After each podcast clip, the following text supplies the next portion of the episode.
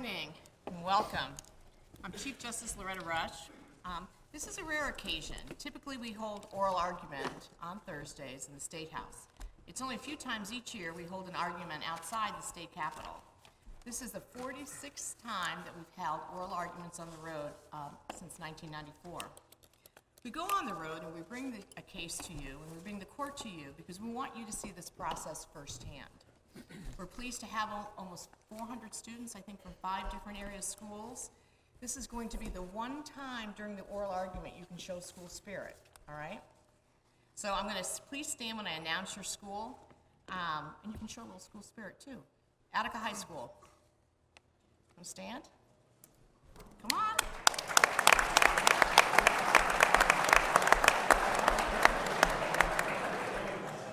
All right, Clay City Junior Senior High School.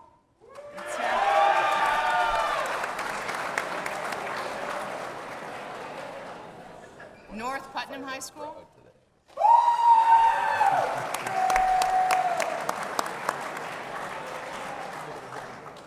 It's gonna be a lawyer. Parke Heritage High School.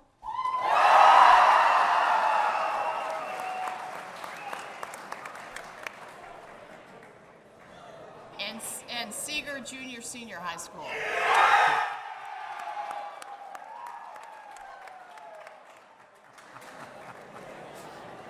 All right, the school spirit portion of the oral argument is over. Thank you.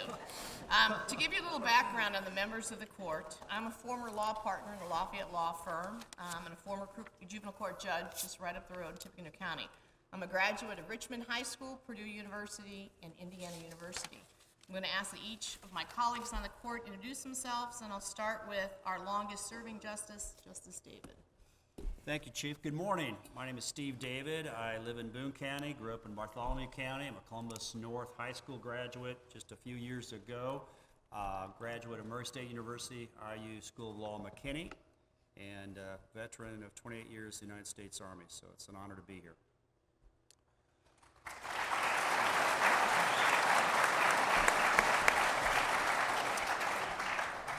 Good morning. I'm Mark Massa. Um, unlike most of my colleagues, I'm uh, not native born to Indiana, uh, but I got here as soon as I heard about it. And uh, I went to high school in my native Wisconsin, uh, attended Indiana University and the IU School of Law in Indianapolis, and um, bulk of my career was spent as a state and federal prosecutor before I um, was named to the bench seven and a half years ago.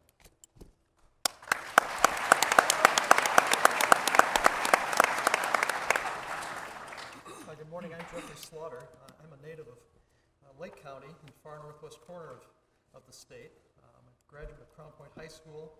Uh, I used Maurer School of Law in Bloomington, and I was appointed to the court in 2016 by then Governor Mike Pence.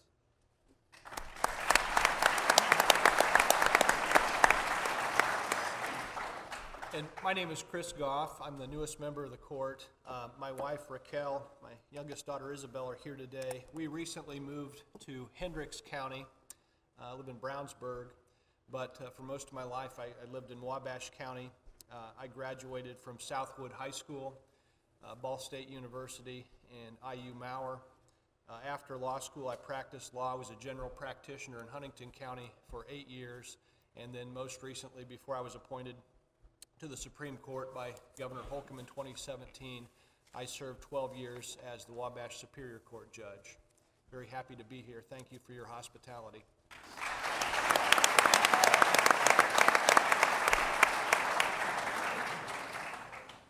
All right, we're here this morning to hear the hear argument in the case of Cavanaugh Sports Bar and Eatery, the appellant versus Eric Porterfield, appellee. The counsel for the appellant, um, Cavanaugh Sports Bar and Eatery, will argue first. It's a civil transfer case. Transfer has not been granted, so that'll be the first decision of the court. Representing the appellant today, um, Cavanaugh Sports, Sports Bar and Eatery, and again, they're called the appellant because they're the party bringing the case. We have um, Cody, Chris, Cody, Christopher Cody and Georgiana T- Tutwiler. Welcome, thank you. For the appellee, Eric Porterfield, we have um, Leon Sarkisian and Gabrielle Hawkins. Oh, representing Eric Porterfield, we have Leon Sarkisian. Welcome, Mr. Sarkisian. And Gabrielle Hawkins, uh, representing the amici curiae that's assigned, that is aligned with the appellee. Thank you, gentlemen, for coming. And I want to thank all the council for making the trip down and coming and presenting this opportunity for the students today. So at this time, um, Mr. Cody, are you ready to proceed?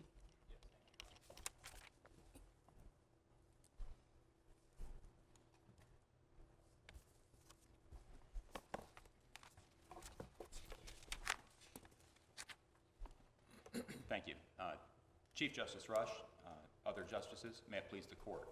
My name is Chris Cody, and I am here to represent Cavanaugh Sports Bar and Eatery, along with my co-counsel, Georgiana Tutwiler. Uh, Cavanaugh's uh, respectfully request this court to accept transfer of this case uh, on the basis uh, that the Indiana Court of Appeals decision is in conflict with this court's decisions of Goodwin versus Yeakel Sports Bar and Rogers versus Martin. Uh, Specifically, uh, my client contends that the Court of Appeals decision in this case utilized a totality of the circumstances test uh, when evaluating the foreseeability element of duty, uh, and that such a test and such a methodology was rejected specifically by the Goodwin case and the Rogers versus Martin case. Did they rely on totality, or were they uh, commenting that in addition to our look at foreseeability or lack thereof as a matter of law, uh, here, there was also evidence of this? I mean, I, I, I can read that two different ways, and there seems to be just a limited reference to uh, facts of previous police runs. Can you, can you comment on that? Uh, Yes, thank you, Your Honor. Uh, I saw two references uh, in the Court of Appeals opinion in this case. Um, The first reference specifically states that Cavanaugh's history of reported incidents gave it reason to contemplate further such incidents in its own parking lot. Uh, Following up on that, there's a second commentary by the Court of Appeals which, in which it states, "We do not believe that the Goodwin Court intended so broad a sweep of the pendulum, especially where the bar has a documented history of similar incidents on its grounds."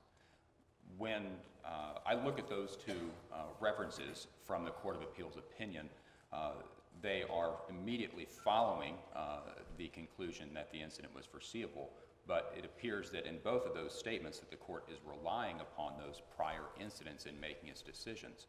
Uh, The reason that is important in this case and for this court to consider for accepting transfer is because in both the Rogers decision uh, and the Goodwin decision, the court had gone to uh, specific and stated lengths to clarify uh, what had been a split in the Court of Appeals opinions on how to evaluate foreseeability for the purposes of duty, uh, as well as to clarify it for trial courts uh, and practitioners moving forward.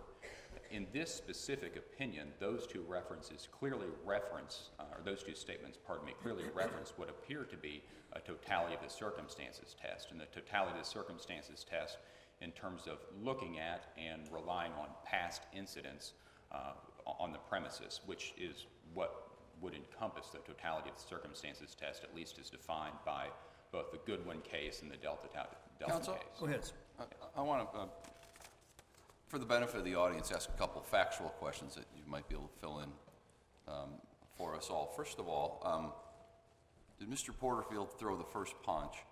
And second of all, um, did the bar provide security out in the parking lot? And if so, should that be held against you? With respect to whether or not Mr. Porterfield threw the first punch, there's some evidence that he did, but I'm not sure that that evidence is undisputed for summary judgment purposes, nor for the court's consideration of the Goodwin analysis is it necessarily uh, material to the court's determination. For, with respect to whether or not my client had security in the case, yes, they did provide security. I mean, there's evidence in the record of that, that there was security uh, that was both inside of Cavanaugh's and then posted at the door. And should that affect the Goodwin analysis? Uh, Respectfully, no, Your Honor, I don't believe And why not? Uh, Well, primarily for a couple of reasons. Number one, um, the question is whether or not, from a Goodwin analysis perspective, uh, you're looking at the broad type of harm and the broad type of plaintiff without looking at the specific facts of the incident.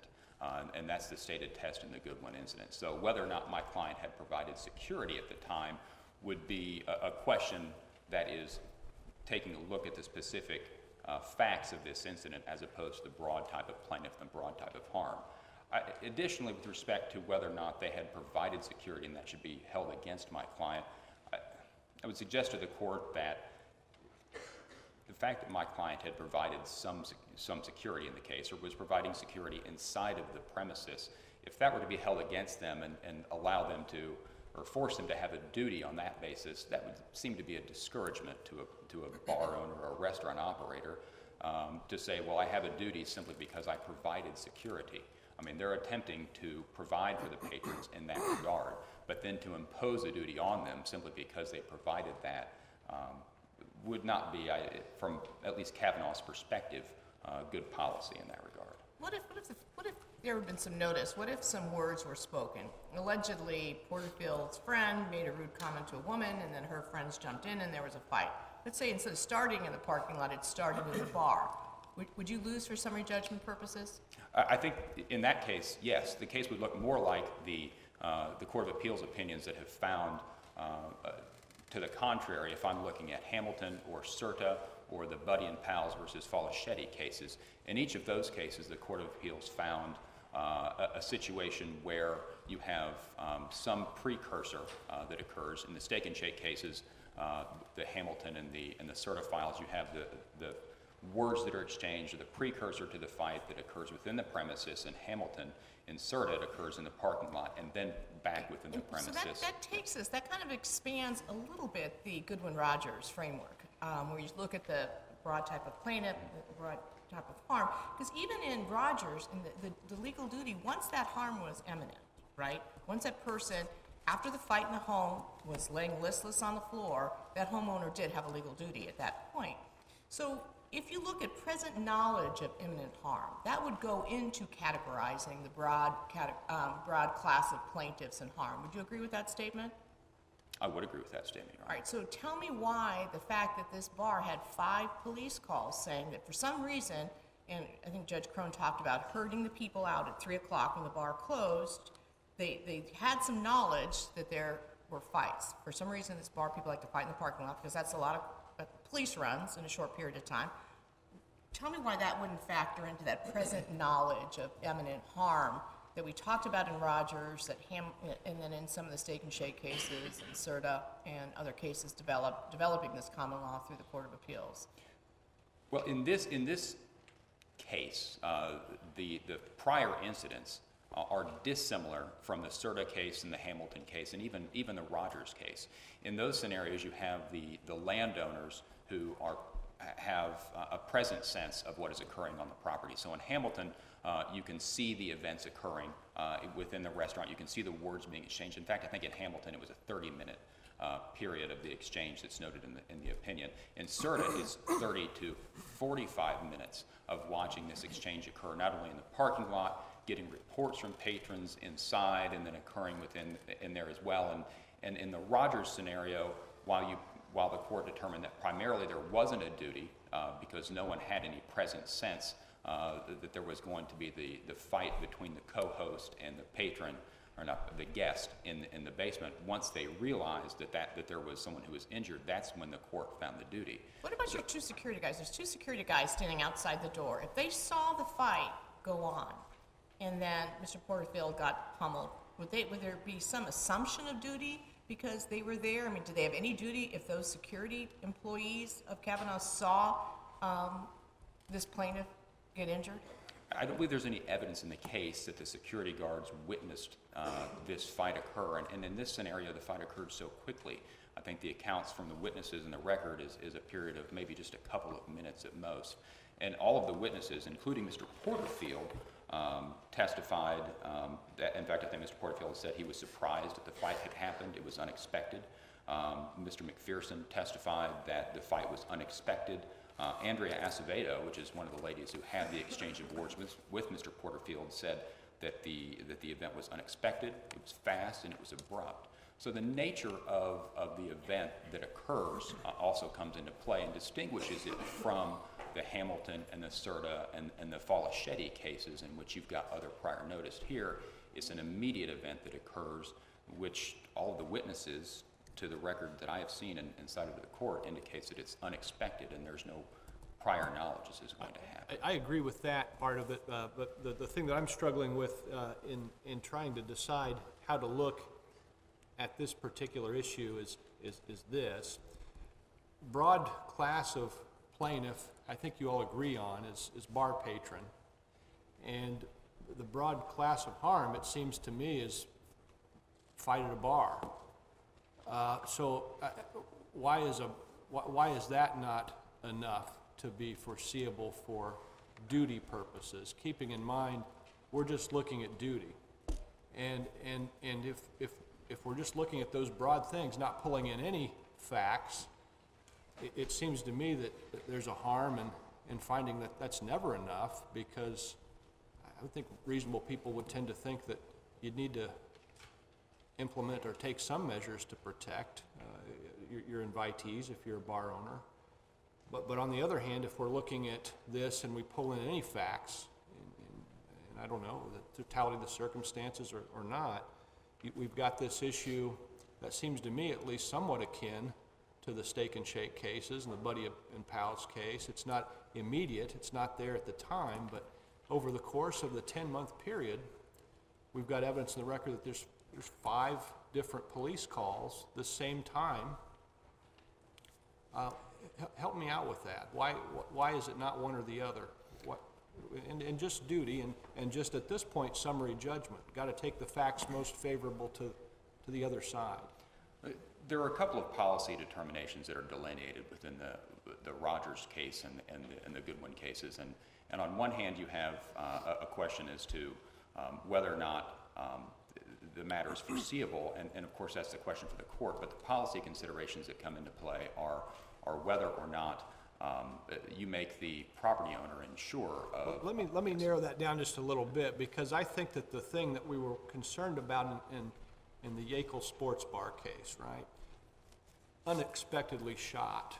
You, you don't expect somebody in a, it's classified as a neighborhood bar, but then what's a neighborhood bar? It Does that, uh, is, is that totality of circumstances or not?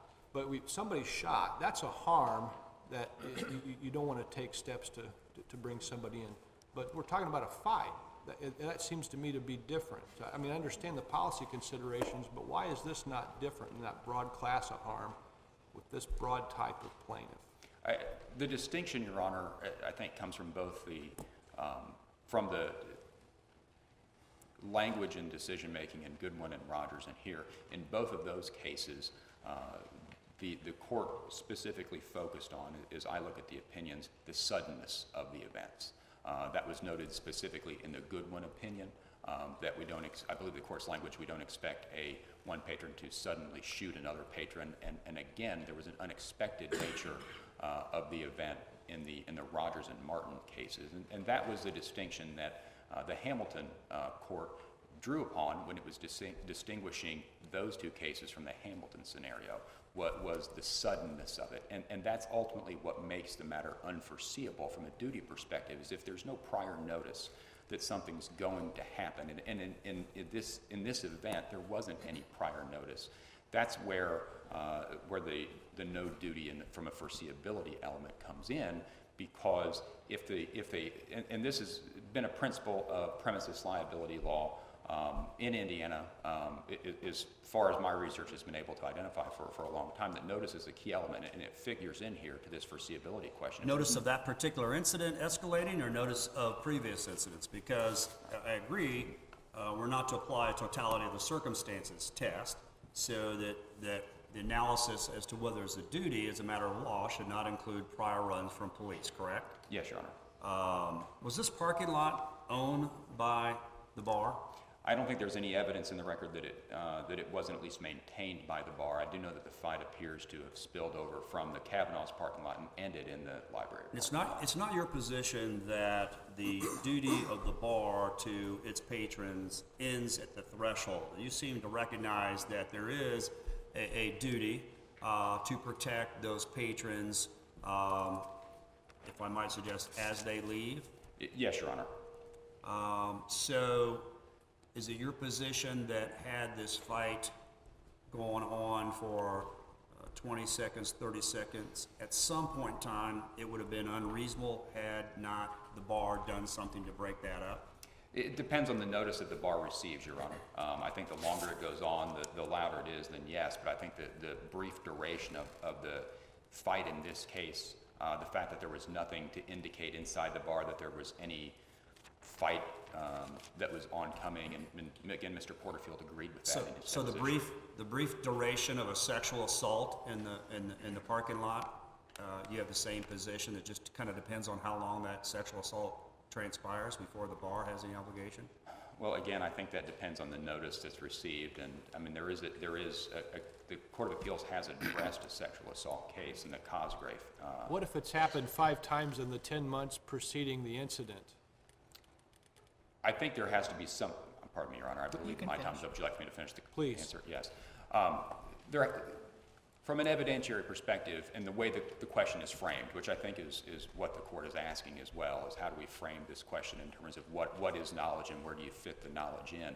Um, If there is some relationship between the, between these prior incidents, maybe some similarity of, of, of people involved, or, or, you know, there, maybe there's some reputation or knowledge on behalf of, of the community. Well, this always happens in Cavanaugh's, and it's, it's, you know, Thursday night, and now Thursday night at 3 a.m., there's going to be a fight in the Cavanaugh's parking lot, and everyone knows that, or it's the same people who are, who are engaging in these fights. If there's some continuity of the events, then I think that could be stated in the, in the, in the broad description of the parties. But here, uh, there's not any real foundation uh, of a relationship between what appears to be several isolated events. And so, um, coming out and, and having Cavanaugh's on, a- on an evening in which uh, they have no notice that this is going to take place, and that appears to be, uh, at least on this evening, th- that appears to be undisputed, would require Cavanaugh's to ultimately be responsible for something that, that they didn't know was going to happen, nor did anyone else involved in that fight know was going to happen.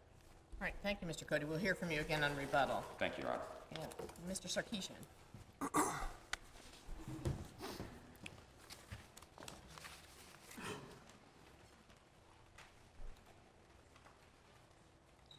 Good morning, may it please the court. My name is Leon Sarkisian. I represent the appellee in this case, Eric Porterfield. First of all, I'd like to thank Parke Heritage for their hospitality. They've been very kind and, and made it very easy for us to get in and out of here and prepare for our argument. As a matter of delegation of time, I respectfully request of the court that uh, I be allowed 10 minutes and that at the 10-minute mark, I yield to amicus counsel, Mr. Hawkins. That's fine. I'll, I'll rely on you to set I will this, do that. set this parameters. Yes, thank you, Your Honor.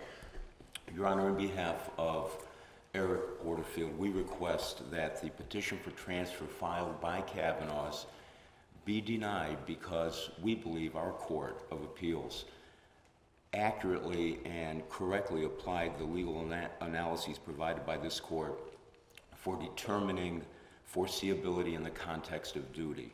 Could you comment, counsel, on uh, opposing counsel's points? My understanding is that he all but concedes or concedes that, that the bar had a duty um, to the patrons, but that duty could not be triggered or was not triggered, triggered until the bar had some notice of, of the event, in this particular case, the fight um, and that they were not an absolute insurer of safe passage, so to speak.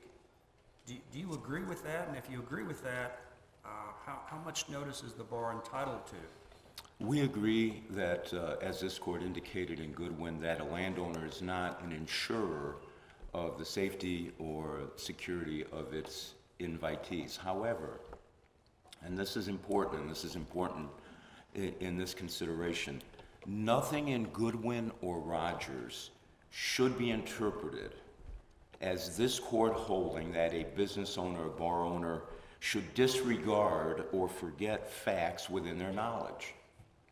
In this particular case, they had knowledge, specific knowledge of five previous Okay, calls. But, but I, I'm gonna ask you about that, because, you know, in Goodwin, Goodwin specifically prohibited, said, we, we will not consider the prior reports with regard to foreseeability, that, that, that analysis is best for proximate cause, not for legal duty. Well, you So tell us why, tell us why we should expand the holding, that- because it says that pretty directly in Goodwin, that the uh, court will not consider the prior instances. So tell us why we should expand that holding. Tell us the policy reasons for broadening what we said pretty specifically in Goodwin to uh, bring it to this case. Your Honor, in, in preparation for this oral argument and uh, to try and understand w- the context in which Goodwin was decided, I, I went back and I took a look at the oral argument in, in Goodwin.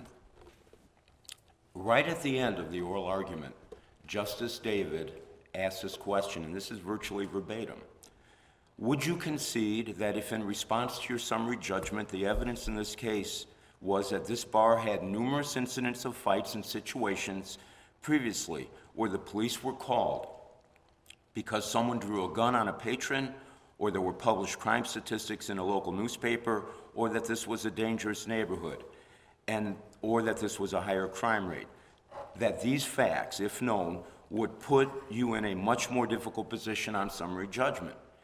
And to his credit, Yeakel's counsel answered, other incidents would make a difference. But you understand that the law changed after that case. The law that was in effect at the time that case was argued was not the new path that the court created post Eagles, um, uh, Goodwin and Rogers versus Martin. I mean, very specifically say today we are charting a new path. There's a lot of confusion on this law with regard to what's in legal duty. So while that answer might may have been correct under those the trio of cases that sort of dominated that, the Delta Tau Delta and the other cases, um, that wasn't the law afterwards. The common law progressed here with regard to the holding in Goodwin and Rogers, and it, it set up a new framework.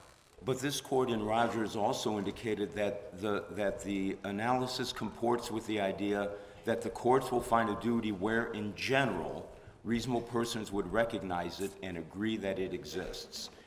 And, and as far as knowledge is concerned, while Goodwin v. Yeakel's may be the most factually similar, this court's holding in Rogers probably is the most instructive, and here's why. There were two holdings in that case.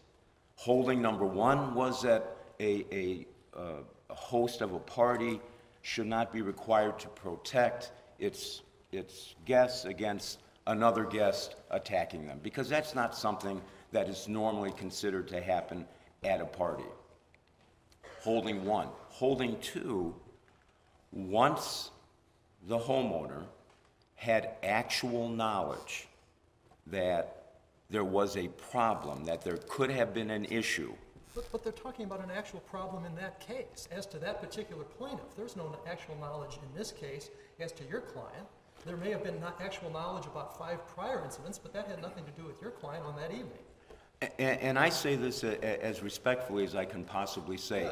If this, if this court, instead of being the highest court in the state of Indiana, was instead an investment group in hospitality enterprises, and I was managing one of its bars, and it had knowledge of five previous incidents in a parking lot at closing time on a weekend where the police had to be called, I would suspect that reasonable minds would feel, hey, we have a problem here.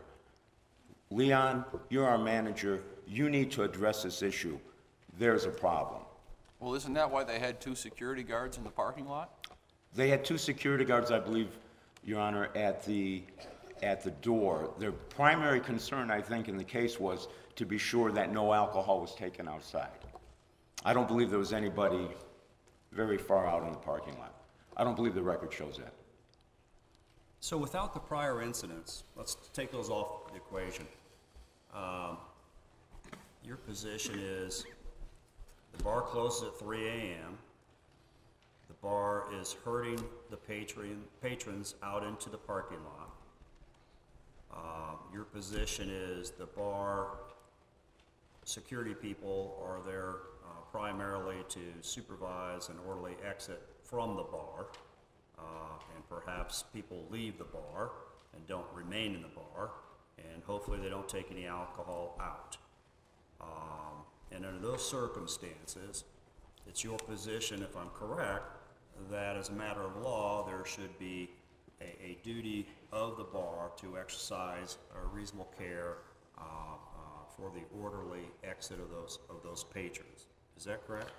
Yes, i- in addition, this court acknowledged, even though it, it found against the, the injured party in Goodwin, this court acknowledged that bars are oftentimes scenes of raucous or rowdy behavior.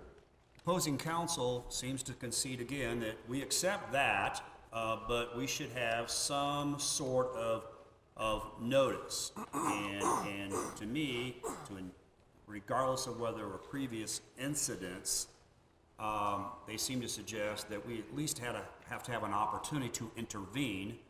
Um, and you seem to be suggesting, help me out, that no, it's, it's if the punch is thrown and the plaintiff here was innocent, or the plaintiff here was a, a female and was assaulted in the parking lot, that the duty to protect, the duty to respond by the bar is once something happens. Um, are, are you suggesting that it's something earlier than before it happens? Help, help- me understand Well- where the two of you really have the fine line, which really, to me, is what this case turns on. Well, I, I'm not uh, conceding that the, the incident occurred as quickly and as without notice as uh, counsel, my friend on the other side, suggests. Um, Although we're not supposed to look, as I understand Goodwin, we're not supposed to look at the facts of the particular incident. My feeling is, and, and our feeling is, that that not only is, if a parking lot or a bar is a, a site where there can be rowdy behavior, not only do we have a duty to intervene, but a duty to prevent, a duty of deterrence. Perhaps somebody out in the parking lot, in Buddy and Pals, they had a police officer um, patrolling the parking lot. My suggestion would be that it's not just to intervene, but to deter and to protect. Mr. Sarkisian, do you acknowledge, do you concede that if the five prior incidents either had not occurred or we ignore them for purposes of this case, that your client loses? No. It's unforeseeable as a matter of law? No. How do you win? Because of what we've said about bars. Bars are locations where fights can happen in parking lots. It's three o'clock in the morning, people have been drinking. So why doesn't that transform the, the, the proprietor, in that case or any case, into an insurer who is essentially assuming a responsibility for anybody who comes on the premises, no matter what? When you have something sudden like somebody pulling a gun out, like your, like your honor and like this court said in Goodwin, fights are, are a different category, different quality. But why, why, why does it matter whether the fight is a gunfight, a knife fight, or a fist fight? Why is that legally relevant? Because it's, it's, the broad type of, of plaintiff and the broad type of harm is, is really important. The broad type of harm, somebody pulling a gun and shooting, makes it uh, very, very. pulls out a knife and stabs you. Why is that any less sudden or, or foreseeable? I agree with that. We're talking about a fight. We're talking about fisticuffs. We're talking about people fighting outside of a bar. We've all heard of that. Does it make any difference uh, in, in a, in a you- hy- I'm sorry, go ahead, finish. Your Honor, I, I don't mean, I'm past my 10 minutes, and if you would It like, was- I. It probably wasn't a very good question. No, I don't mean it. I certainly would like to give amicus counsel an opportunity. Thank you, sir. Mr. Hawkins. And just for the students, if you can briefly describe what your role is with regard to amicus.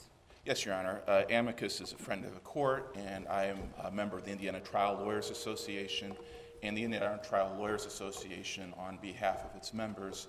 Uh, one knows that this case is capable of producing precedent in future cases. Uh, therefore, my role here today is to make sure that the Indiana Trial Lawyers Association, or ITLA as it's called, uh, interests are, are heard for this matter for purposes of precedent. Do I understand correctly that you're not taking a position on how we ought to decide this case?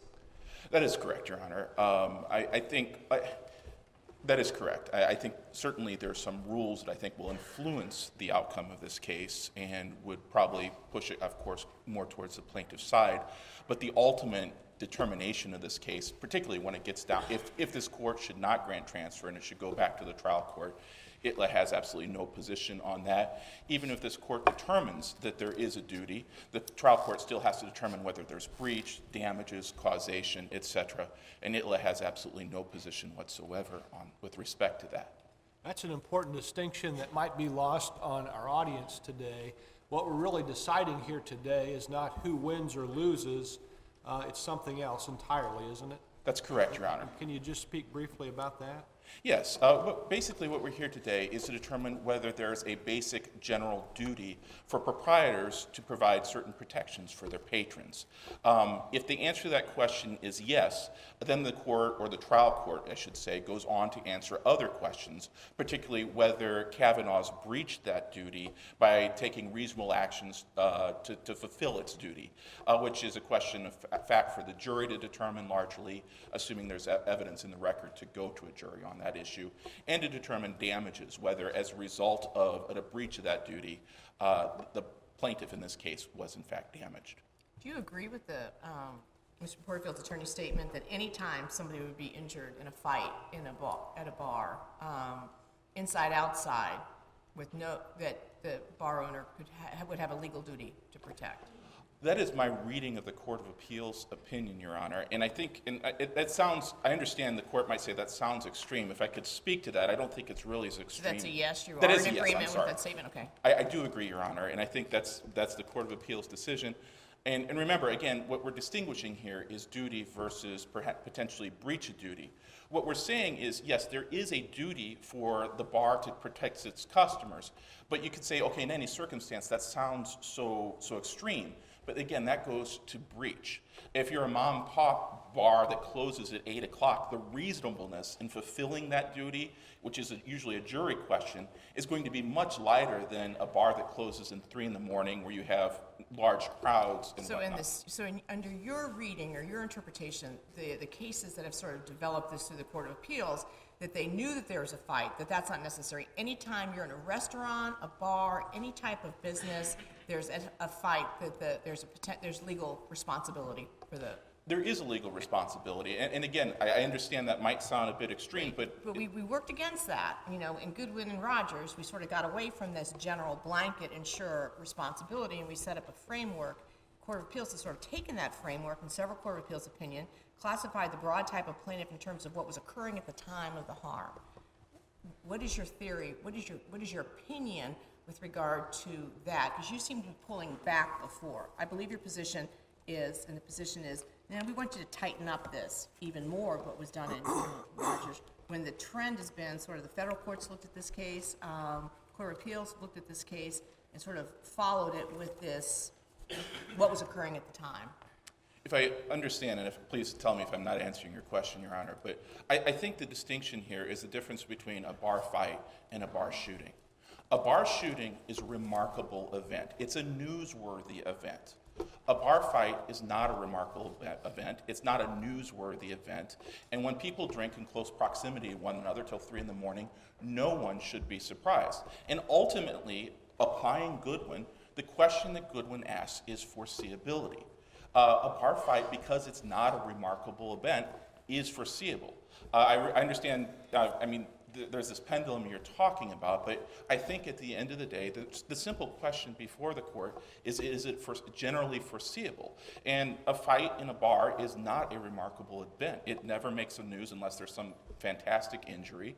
Whereas a shooting in Goodwin, and I think that was the analysis in Goodwin, while it's sad that gun violence is more prevalent in America, it, it's still, no one would foresee that occurring. And I, I think that's the, certainly the distinction that the Court of Appeals is making, and it's certainly the distinction that ITLA backs in this case. So what you're saying in bar fight cases is, don't short, short-circuit these cases right now.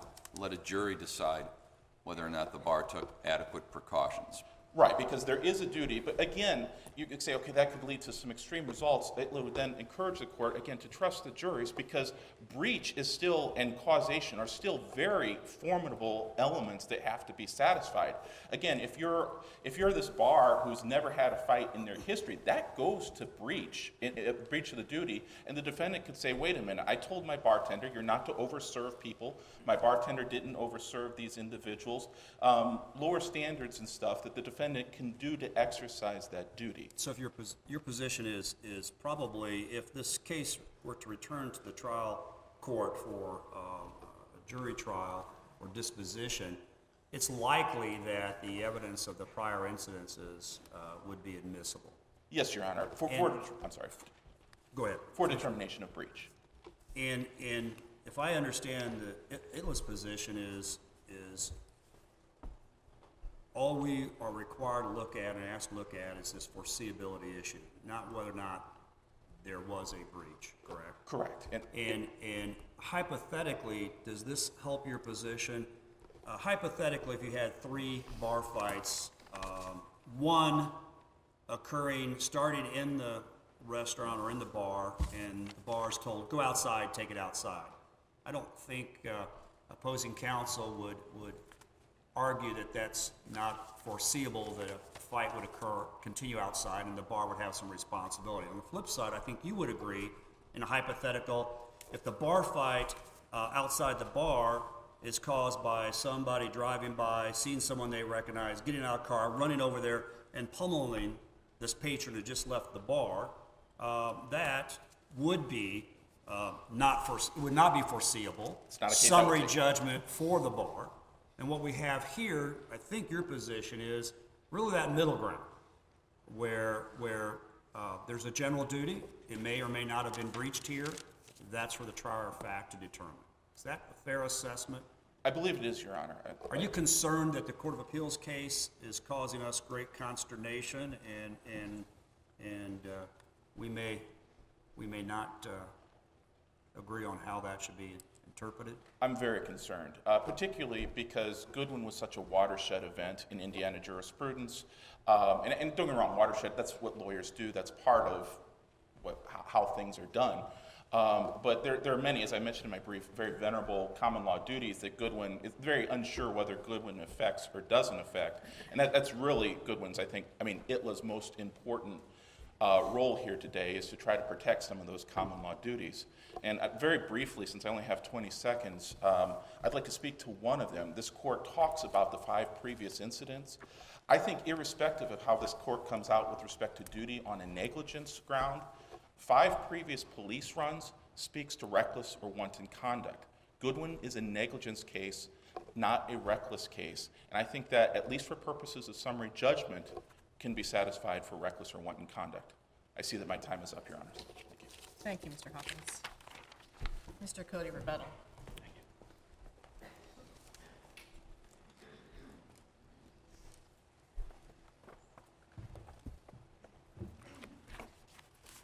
you. Your Honors, the first issue I, I want to uh, address on rebuttal uh, goes again to the question of the acceptance of this case for transfer. One of the cases, uh, the Court of Appeals cases that has uh, taken a look at the applicability of prior instances following Goodwin and following Rogers was the Cosgray versus the French Lick case. Uh, that's a case in which there was a sexual assault uh, that took place inside of the French Lick Casino, and there were uh, histories and run reports of a prior sexual assault that had taken place there, as well as some other events that uh, the council asked the Court of Appeals to take a look at when determining whether or not the casino uh, and hotel had a duty to prevent this assault from taking place. In that case, the Court of Appeals specifically cited to Goodwin uh, and rejected that invitation. What are we to do with the distinction, though, in the numbers? But there's one prior sexual assault at French Lick Resort that uh, was concerning the Court of Appeals, and we've got five priors here. Uh, Is, is there any time at which a line needs to be drawn? Is it, is it, is it 10? Is it 15? What's, what, what are we to do with, with, with the fact that those numbers are considered by the Court of Appeals? In this particular case? Well, in as much as we're asked to look at the French Lick case for guidance, there's, there's what, what appears to me to be an important factual distinction in that there was one prior incident that French Lick uh, w- w- would have known about and- and and would have been guided in making their determination as to what steps to take to protect their guests. And here, you know, we've got these five. Uh, It it seems to me that there must be a point, and sort of amicus's point, that when does it become reckless and and wanton? I- If there were some degree of relationship that was drawn out between them, or some foundation that existed between the prior incidences and this one, um, Well, they did. They said fights in the parking lot at closing time on the weekend. That, that, that's, those are the facts that they drew, and, and help me distinguish them. Well, again, and- and there was no notice in this particular situation, and I- and that, again, if taking a look back at at Rogers and Martin, uh, and then the Goodwin file, those are the distinguishing elements, the- the the notice, the present notice that made a difference there in terms of what the, what my client knew versus, say, what was, what had taken place in those incidents. So that's And- what it really turns on in, in your view. Justice David asked you when you were last at the podium whether you had a duty to protect customers in your parking lot, and you said you did. And my question then is, from what? Well, and, and with respect to that question, my answer was, again, if you have notice of the events, right? I'm not, there, there was a distinction in the Court of So Appeals. your duty doesn't begin as a matter of law until you have notice Yes, of Honor. the fight. Of that Mr. particular fight. Sarkisian to- Well, ye- and, and that's the way the question has been framed. Um, at least the answer to the questions have been framed. So, in- so in the Goodwin bar cases, yes. closes at three, has bouncers or people to herd the, the group out in the parking lot. And at the threshold, the obligation is fulfilled unless something subsequent happens that's brought to the attention of the bar. Yes, Your Honor. Mr. Sarkisian suggested that the events were not as sudden as you've described them. Um, How sudden does it have to be? Help us identify what is sudden and what's sufficiently protracted that uh, there there is no uh, line we can draw as a matter of law.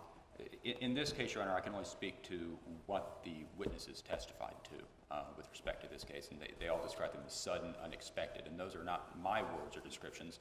That's the plaintiff's own words and, and the other people who were involved in this case. In terms of how much notice uh, is required, um, if you take a look at the Hamilton and the Certa cases, you have 20 and 30 minutes of ongoing fights. In the, in the Buddy and Pal's case, you have a, an event where you know that someone's already tackled uh, another patron inside the bar. They were thrown outside of the bar at that point, so you know have, you have someone who's in a fighting mood. I think those, that's notice that some kind of fight is going to Let- Let me ensue. ask you briefly about those three Court of Appeals cases, the two cases involving Steak and Shake and then the Buddy and Pals case. Do you acknowledge, do you concede that those were correctly decided, or is your invocation of those cases simply to tell us um, that your case is not those cases? It- That is correct. It's the latter, Your Honor. I, I, I don't, I'm, I draw those cases out for the purpose of, purposes of really distinguishing our file from those cases. It isn't, it isn't, it is unlike those cases because in this case, we really have no notice and it shows a distinction between my case, pardon me, our case and, uh, the cases that were decided in Goodwin and their holdings as well as Rogers and Martin. Uh, I see my time has expired, Your Honors. Thank you very much. Thank you, Mr. Kodig. Council, I want to just commend you on the quality of excellent briefing, excellent argument today. Students you got to see, just, just really very, very high-quality work. Um, At this time, um, we are going to allow the students or any members of the audience ask us any questions. Um, We will have, take questions for the next half hour or so. And welcome, the attorneys can turn around and look at, um, while they ask the questions, and we've got some staff that are going to collect. We, um, and I think they told you in the beginning, you cannot